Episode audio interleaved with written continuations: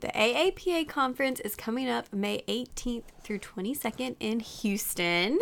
I'm so sad that I will not be there, but some of my favorite people will be.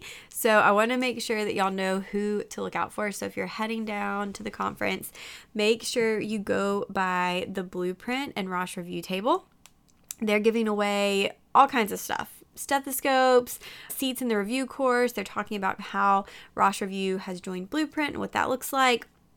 But definitely go stop by, say hi, get some swag, tell them I said hello, uh, and it'll be a really good time. I'm sure y'all will have an awesome time in Houston.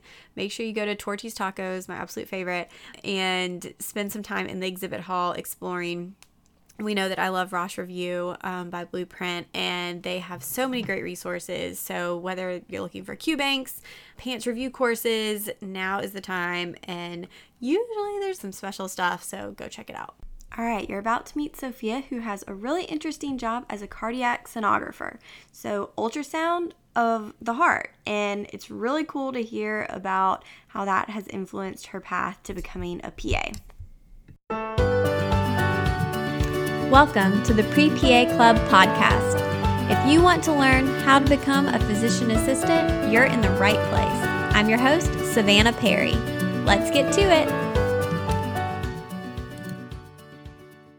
All right, before we get to our interview, we are welcoming a new sponsor on the podcast this month. And I want to introduce you to Stride Funding. Everyone always asks about how to pay for PA school, and this is a very interesting, innovative alternative to traditional student loans. Instead of being faced with ridiculous interest rates and paying for 10, 20, 30 years, Stride Funding offers income share agreements, which means you would pay a small percent of income after you graduate over a shorter time frame than a traditional student loan. So usually you're looking at about a 5-year plan at around 4 to 10% of your income. No interest, no principal amount, and a grace period that will start before, well, after graduation, but before payments begin. And then there's also flexibility around some unexpected life events. Um, but you can go to stridefunding.com to learn more, and we will have a link in the description as well. That'll get you straight there so that you can check it out, see if it's something that's going to work for you, and maybe save you some money in the long run. Hey guys, thanks for tuning in to the Pre PA Club podcast. Savannah here. I'm a dermatology PA and the creator of the PA platform and this podcast. So, thank you so much for joining me and taking the time to listen. I learned a lot in this episode and I think you will too. So, um, the one thing I want you to take away from this is really look into different types of experience and see what's out there because it's, I mean, Sophia's story and what she does is so cool. All right, before we get into that, I want to tell you guys about some upcoming webinars if you're listening to this in real time. If you're listening to it later, there is probably a good chance there's a replay available somewhere. Um, but the links to these will be in the description if they're of interest to you.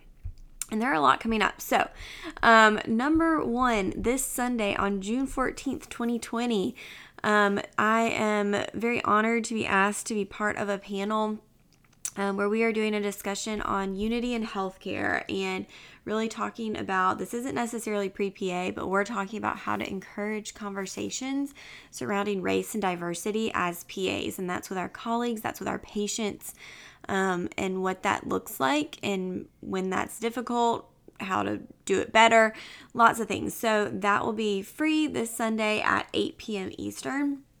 As I said, the link is in the bio, and of course, you can always email or message me for that. If you're on our email list, I'm sending that out today so that you'll be able to sign up for it, and then we will send out a replay afterwards. So, really excited about that. We've teamed up with the PAC um, and if you do not follow the PAC on Instagram, it's at the PA.C.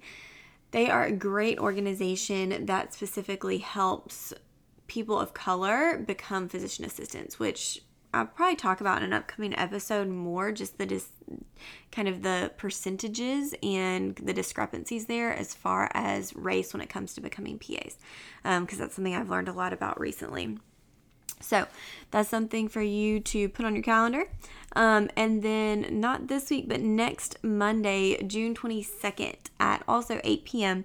will be our live mock interviews. And so I'm really excited about this. I think it's going to be really cool. I've done a live or a mock interview on the podcast before. It was a long time ago, so you'd have to go back and search for it but um, this will be neat. So we're having two applicants. We're having a traditional student and a non-traditional student, and we'll be going through and doing a mock interview live with them. So the link to that is also in the description, or you can find it at prepaconference.com.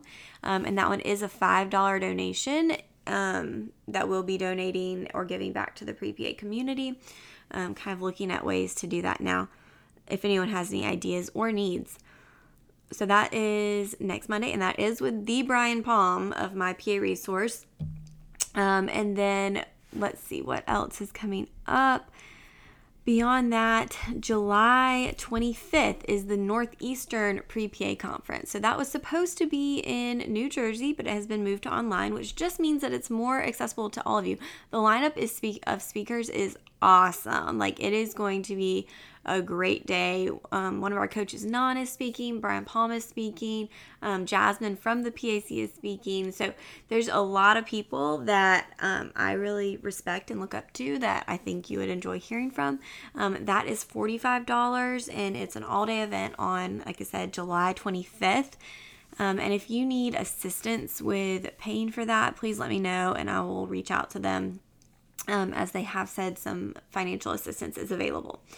But we are excited. So many cool things coming up, and it's it's just really fun. And I I've loved. I mean, we're already very virtual, but seeing how we kind of have transitioned to having even more opportunities. All right, before we jump into our interview with Sophia, um, I wanted to mention our sponsors. Number one being my PA resource. So if you need help with personal statement editing, make sure that your statement is exactly how it needs to be to submit check them out. You can use the code FuturePA for any of the discounts on um, or any of the essay editing services to get a discount. And then there's also PA School Prep, which is a um, online course that gives you a good review of anatomy, physiology, and med terms before you start PA school. Also check that out at paschoolprep.com and use that code FuturePA. And you can still use it on the PA platform. We have seen some interviews being scheduled, and it's really crazy because a lot of these interviews are virtual, just like our mock interviews. So, um, if you have questions about any of that, feel free to reach out on social media, um, Instagram at the PA platform. I am on TikTok. My name on there is at physician assistant. Um, and I would love to interact with you guys and meet you and hear from you. So, all right, let's jump into our talk with Sophia. And I think you're really going to enjoy this and kind of learn a lot about how to get patient care experience. Good deal. So, my name is Sophia Maresco. Um, I'm 25 years old and I just started my didactic here at Franciscan Missionaries of Our Lady, which is in Baton Rouge, Louisiana. So, it's about an hour away from New Orleans. It's not too bad. Um, I was a sonographer, so I was an ultrasound tech prior to PA.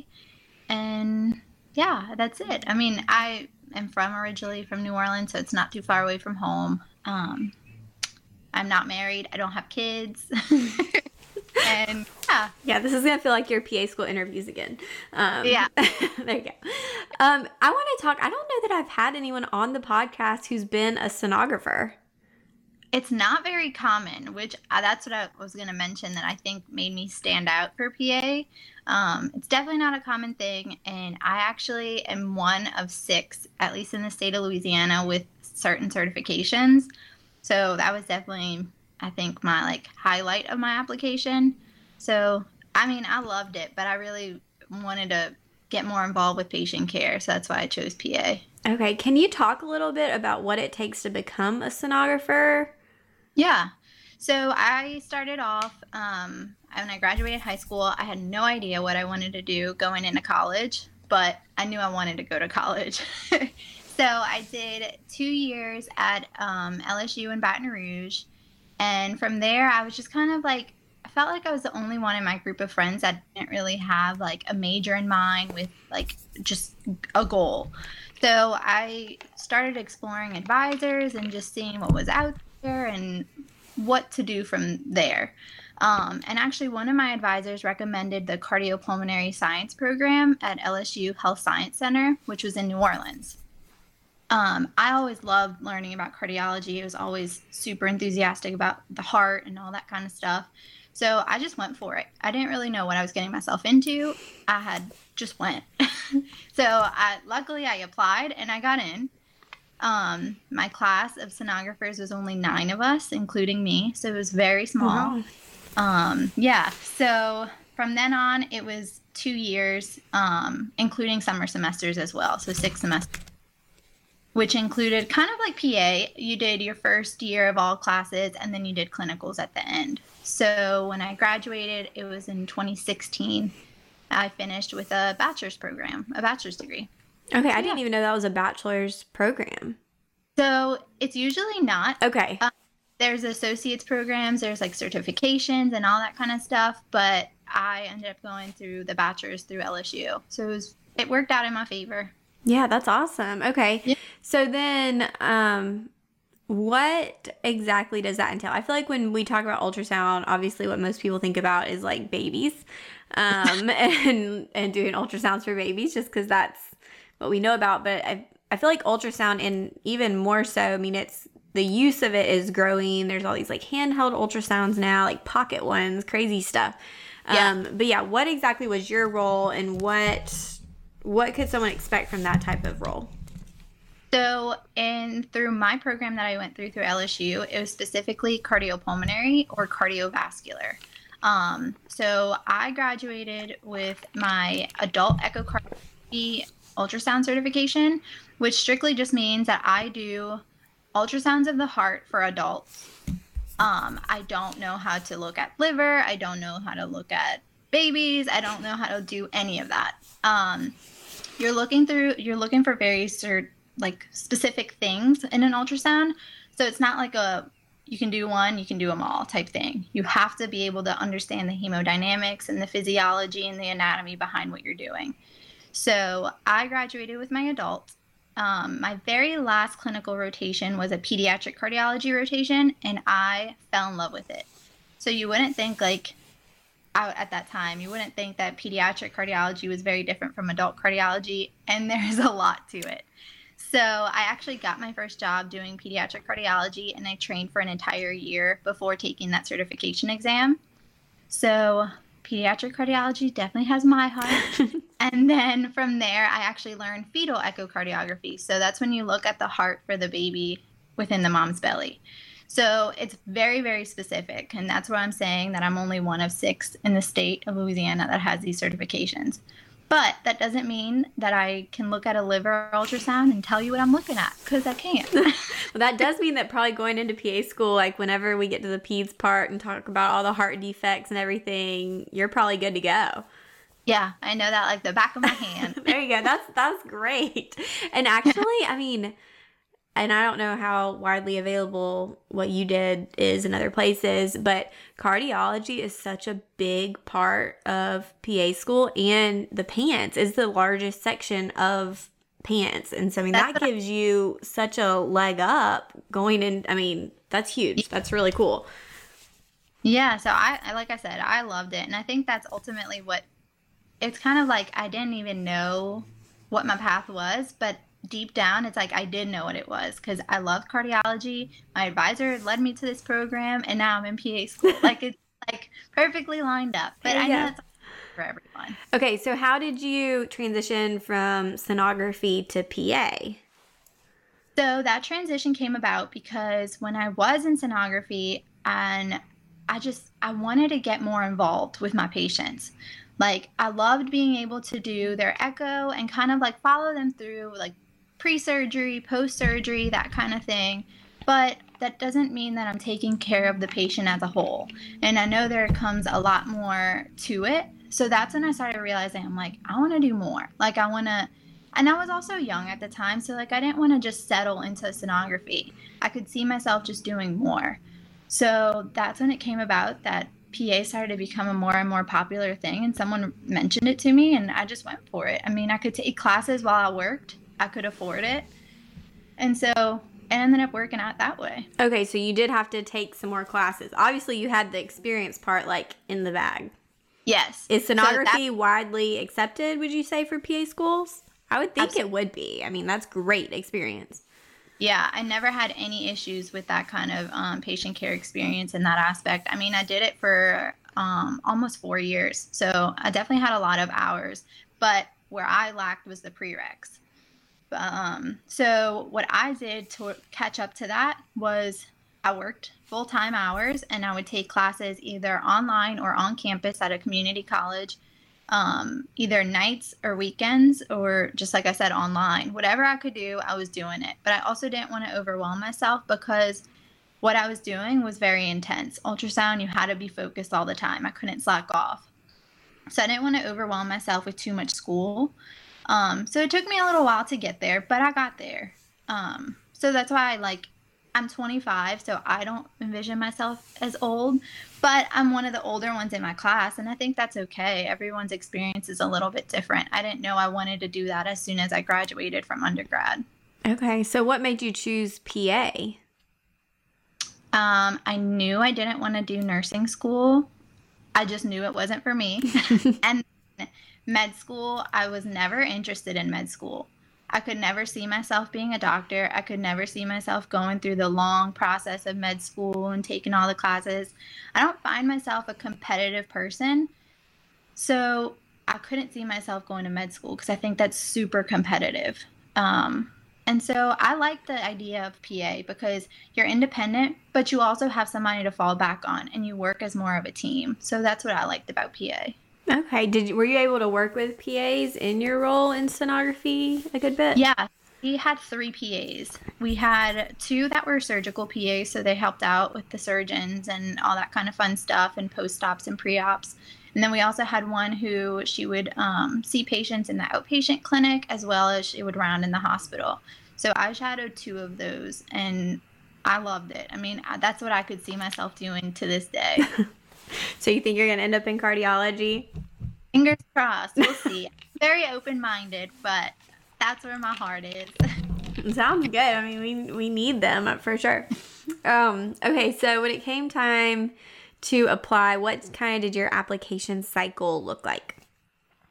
So, to be honest, I had no idea what I was doing when I first went in. I was very naive. I had no idea what to expect. I don't think I realized how competitive it truly is until I was in it. Um, my first application cycle, I will say that I winged it. Um, I don't think I necessarily prepared all that much for it, but then that's because I didn't know what to expect.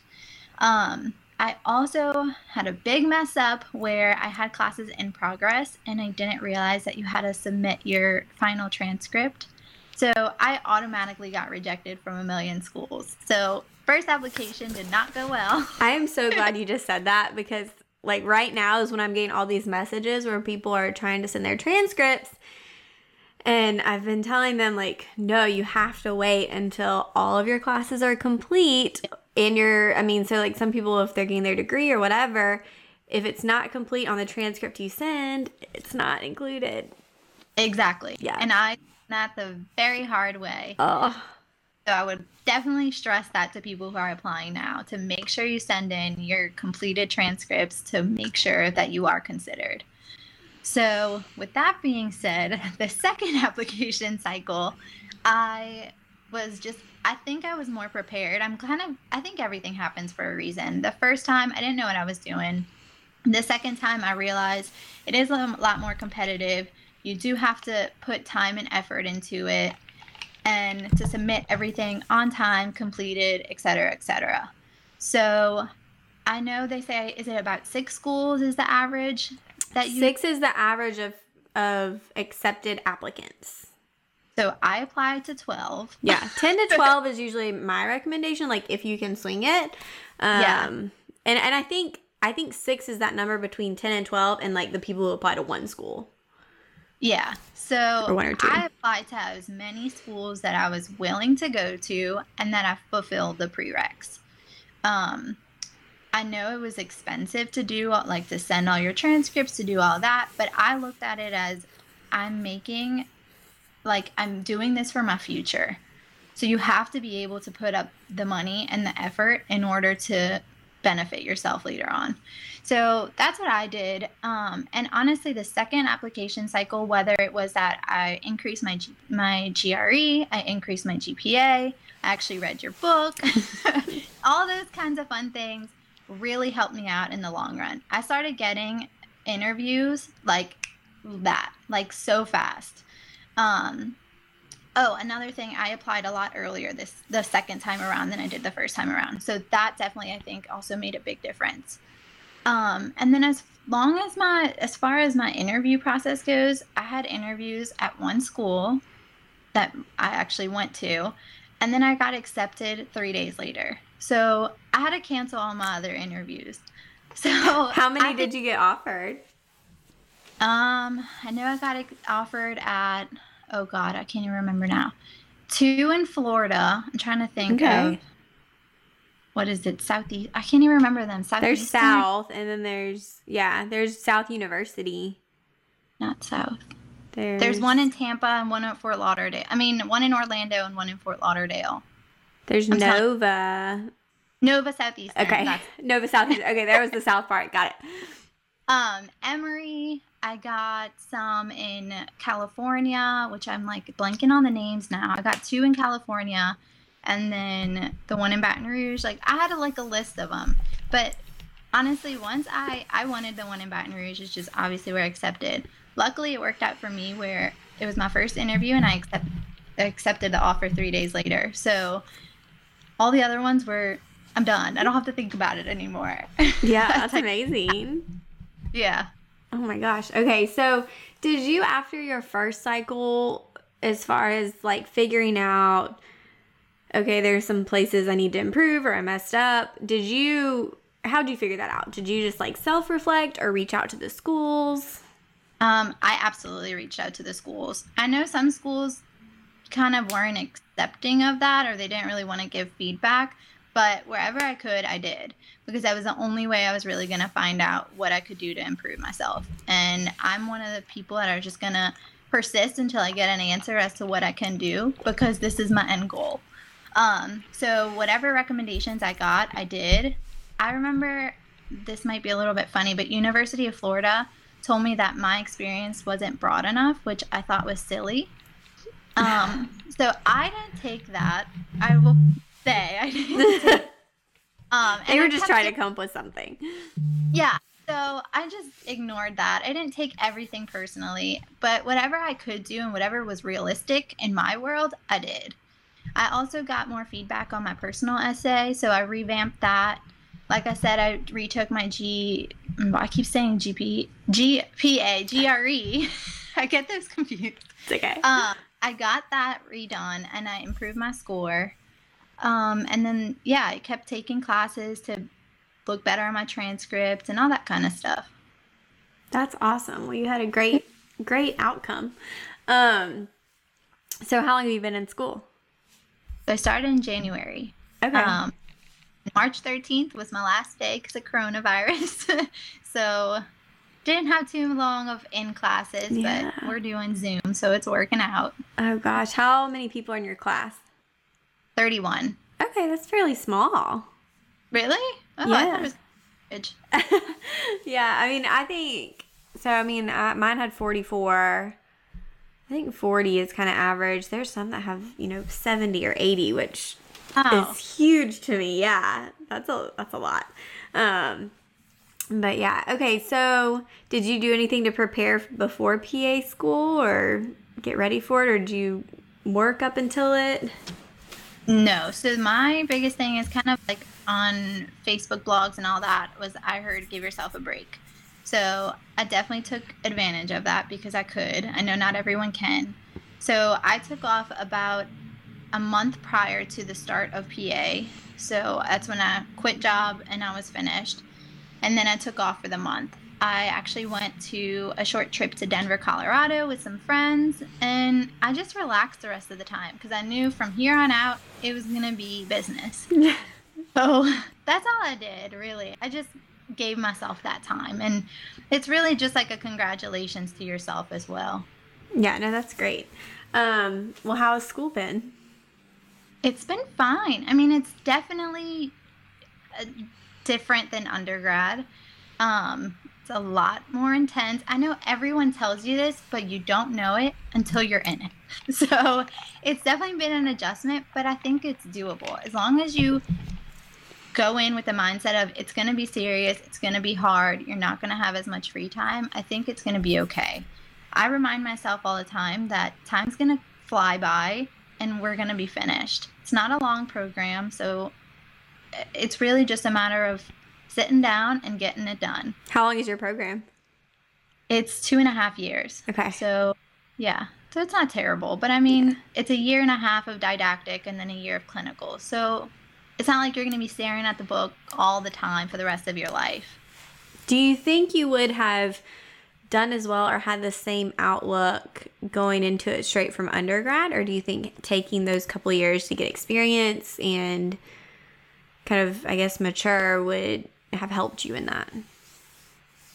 Um, personally speaking, if I could go back, I don't think I would change it. I like that I had that time to grow as an individual and then also just be able to see all different dynamics because I did work as an ultrasound tech, so I don't think I was like higher up in the medical hierarchy basically. So I could see how it is like working underneath some people and how some people underneath me were treated and all that kind of stuff. So I like the experience that I gained. I also think it helps me determine if I do like something, if one specialty versus the other, and that kind of thing. So I wouldn't change it. I think that definitely helped me. No, I think I think your experience is awesome. Like very high quality, I guess would be the best best way to put it.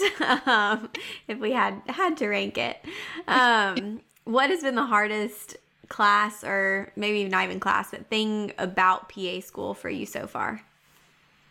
Um, so as silly as it sounds, it, it's like it doesn't relate to PA school, but it does. So I had to move away from home. Um, I recently got engaged, I had to move away from my fiance. And so I think the social aspect, what people don't see behind closed doors, is actually hard. Um, I miss my family, I miss my friends, that kind of stuff. So that's been hard for me. That's what I would pinpoint it to be, rather than school itself. Yeah, just balancing and trying to figure that out. Yeah. That's what I feel like, and we talk about this a lot on the podcast and in PA stuff in general, how it's it's hard sometimes for other people to understand how involved it is and how intense it is and Yep. um as much as kind of we want to make time for everyone and everything, it's just not not an option for that year and a half where you're going at it. So So I know Corona is not a good thing, but looking at it as a positive, I've came home and now I'm home Yeah. doing PA. So it's like I benefit both worlds during a horrible pandemic. That's why That's- I yeah, I wonder how this is going to change things just in general with, you know, I think we found out we can do a lot more things online than we thought we could and what that's going to do. Like even my patients are loving telemedicine. Like they But I've looked forward to, to it. it. One of our classes, we're learning how to do like patient interviews and how to do that kind of stuff.